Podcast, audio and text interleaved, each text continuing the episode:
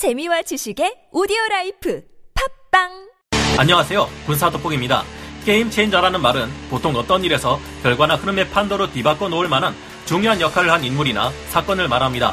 군사 분야에서 game changer란 말은 기존의 전략으로서는 대응할 수 없는 새로운 무기체계 등장으로 적들이 이에 대응할 수 없게 만들어 일방적인 승리를 보장하는 최첨단 무기체계에 자주 적용되는 말인데요. 이제는 스텔스 전투기까지 필요도 없이 수송기에서도 발사할 수 있다는 점에 적이 레이더를 사용해 요격할 수 없는 스텔스 미사일 또한 대표적인 game changer 무기라 할 수 있을 겁니다. 아무래도 최근 한국이 국산 전투기 KF-21에서 사용하기 위해 만들어낸 또 다른 무기 체계 하나가 game changer가 될 듯합니다. 바로 9월 15일 F4E 전폭기를 동원해 발사 시험이 진행된 천룡 공대지 미사일입니다. 국산 전투기 KF-21에 탑재되어 운용될 예정인 이 천룡 공대지 미사일은 한국판 타우러스라고 불리기도 하지만 실제로는 이보다 훨씬 무서운 무기 체계인데요. 심지어 일본이 도입할 예정인 사거리 1000km의 미국의 스텔스 순항 미사일 JASSM은 물론 이보다 더 뛰어난 것으로 알려진 KEPD-350 타우러스보다도 우수할 정도입니다. 앞으로 최강의 스텔스 공대지 미사일이 될지도 모를 천룡의 진면목은 무엇이며 구체적으로 어떤 성능들을 가지고 있기에 최강의 game changer가 될 것이라고 난리인 걸까요? 지금부터 알아보겠습니다. 전문가는 아니지만 해당 분야의 정보를 조사 정리했습니다. 본의 아니게 틀린 부분이 있을 수 있다는 점 양해해 주시면 감사하겠습니다. 요격이 불가능한 차세대 스텔스 순항 미사일의 공포. 처음 스텔스 전투기가 등장할 때 세계는 대패닉에 빠질 수밖에 없었습니다. 레이더에 감지되지 않는 전투기나 폭격기가 나타나 한밤중에 공습을 가하거나 공격받는지 알아채기도 전에 어디선가 갑자기 날아오는 미사일을 맞고 격추될 수 있다는 사실은 적들에게는 공포 그 자체였죠. 그런데 기술 개발이 이어지며 이제는 스텔스 전투기를 만들 필요도 없이 미사일 자체를 레이더가 탐지하거나 추적하기 어렵게 만드는 것이 가능해졌으며 이제는 이를 대량으로 운용할 수 있는 미군의 C-17 수송기가 폭격기의 역할을 할 수 있게 시대가 급변하고 있습니다. 스텔스 순항 미사일이 얼마나 무서웠으면 B2와 같은 스텔스기에 스텔스 미사일을 탑재하는 것이 전략무기 제한협정에 의해 금지될 정도였는데요.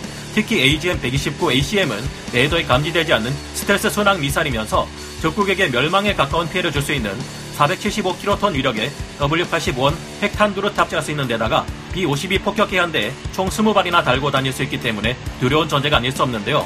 핵탄두 탑재 스텔스 순항 미사일인 AGM-129는 개량형인 AGM-129B까지 나왔고 통상 탄두 장착형인 AGM-129C가 개발될 예정이었으나 냉전이 종식되고 비용이 너무 많이 든다는 등의 이유로 취소되었습니다. 하지만 이후에 나온 AGM-158 JASSM은 핵탄두를 탑재하지는 않아도 강력하고 무시무시한 성능으로 인해 중국이나 북쪽과 같은 국가들이 가장 무서워하는 무기체계 중 하나가 되었는데요. Joint Air to Surface Standoff Missile JASSM이 무서운 이유는 스텔스 형상을 가지고 있으며 덕분에 기존의 순항 미사일들의 RCS가 낮아 레이더로 포착하기 어렵다는 것이었습니다. 450kg의 관통탄두를 가진 GPS 보정 관성항법 유도, 적외선 호밍 유도 방식으로 적을 찾고 종말 단계에서는 자동으로 목표를 인식하는 제즘은 날아가는 속도가 시속 800km로 비교적 느린 아음속 순항 미사일의 특징을 가지고 있습니다. 하지만 사거리가 굉장히 길다는 장점을 가지고 있는데요. AGM-158A 제즘의 경우 사거리가 370km에 달하고 이를 개량한 AGM-158B 제즘 ER의 경우 무려 900km에 달하는 무시무시한 사거리를 가지고 있습니다. AGM-158B 제즘 XR의 경우는 ER보다도 더욱 사정거리가 늘어나 약 1600km의 사정거리를 가질 예정인데요.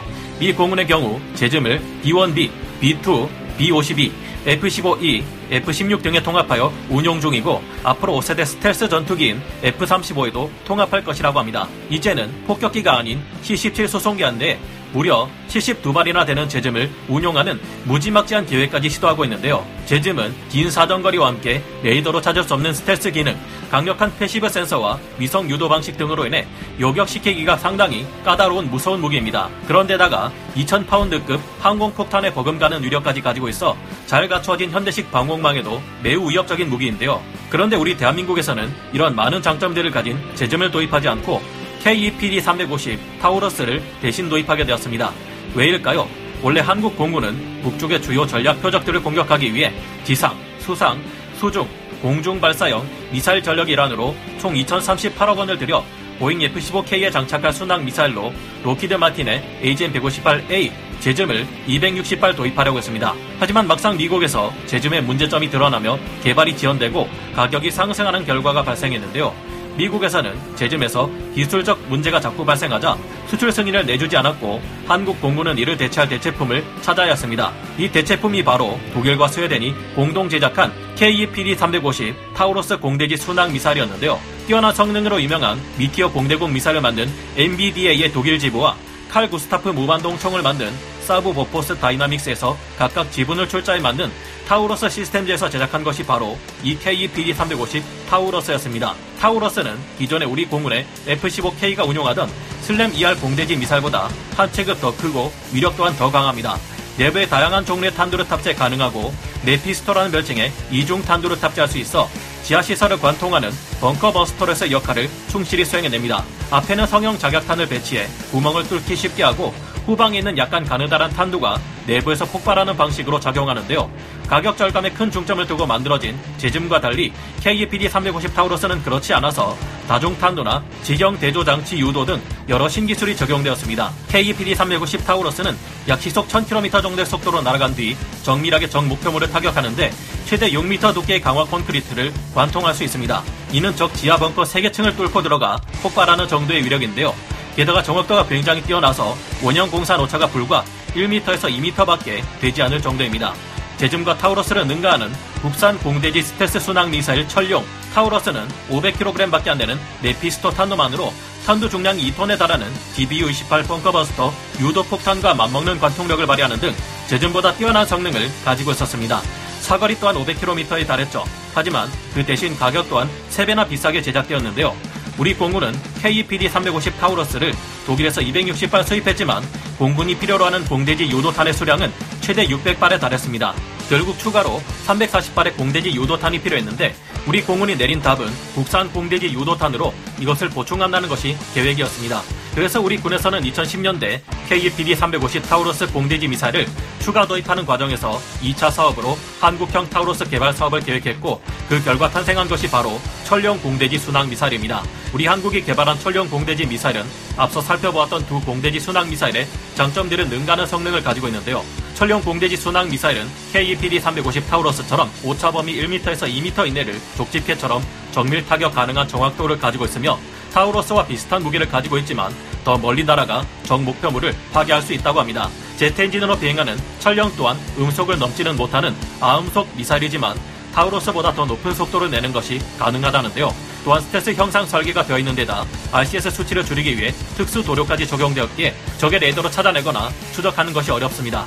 그런데다가 낮은 고도로 저공 비행까지 하기 때문에 더욱 요격하기가 어려운데요. 지상에 있는 적의 레이더나 수상함의 레이더에서는 직진하는 레이더 전파의 특성상 지구 곡면 효과로 인해 볼 수 없는 사각지대가 저고도에 발생할 수밖에 없습니다. 천룡 미사일은 500km 밖거리에서 발사되어 이 저고도의 사각지대를 스텔스 성능까지 갖춰 침투하기 때문에 적으로서는 요격하기가 더욱 까다로울 수밖에 없을 겁니다. 게다가 철룡은 표적에 대한 정보를 두 개만 저장할 수 있는 KEPD-350 타우로스와는 달리 몇 배나 더 많은 표적 정보를 저장할 수 있다고 합니다. 덕분에 전투기의 조종사가 공중에서 고를 수 있는 선택지가 더욱 늘어나 작전 융통성을 더욱 크게 가져갈 수 있다는데요. 북쪽의 탄도미사일을 실시간으로 자세히 살펴보다가 유도탄을 발사하려는 마지막 순간에 최적의 타격 장소를 골라 타격할 수 있다고 합니다. 또한 항제밍 능력을 강화했기에 타우러스보다 적의 전자전 공격에 더 높은 저항력을 가지며 제즘보다 더 높은 관통력을 가진다고 하는데요. 게다가 비행 직전에 연료를 주입해야 하는 KEPD-350 타우러스와 달리 보관할 때도 연료를 주입한 상태로 5년에서 10년간 보관할 수 있다는 장점이 있다고 하는데요. 이는 곧 위급할 시의 전투기 출격 준비 시간을 단축할 수 있어 즉각적인 작전 수행이 가능하다는 의미이기에 타우러스와 큰 차이를 가집니다. 우리 한국이 개발 중인 철룡 공대지 순항 미사일은 지난 8월 20일과 9월 3일, 9월 15일에 걸친 세 차례 발사 시험을 모두 성공했다고 하는데요. 9월 15일 발사 시험에서 철룡은 F4E 팬텀 전투기에서 투하된 뒤 정확히 13km 거리를 날아가 목표 지점에 명중했다고 합니다. 이 실험에는 엔진을 장착하지 않았고 날개와 일부의 유도 기능을 사용해 활공 비행만으로 목표를 명중시킨 것이라고 하는데요. 이 과정이 쉬운 듯 보여도 국방과학연구소 관계자의 말에 따르면 절대 그렇지가 않다고 합니다. 해외 공대지 미사일 초기 개발 사례를 보면 전투기에서 분리된 유도탄이 제대로 비행하지 못하고 이를 발사한 아군 전투기에 부딪혀 폭발해버리는 사고도 발생했기 때문이라고 하는데요.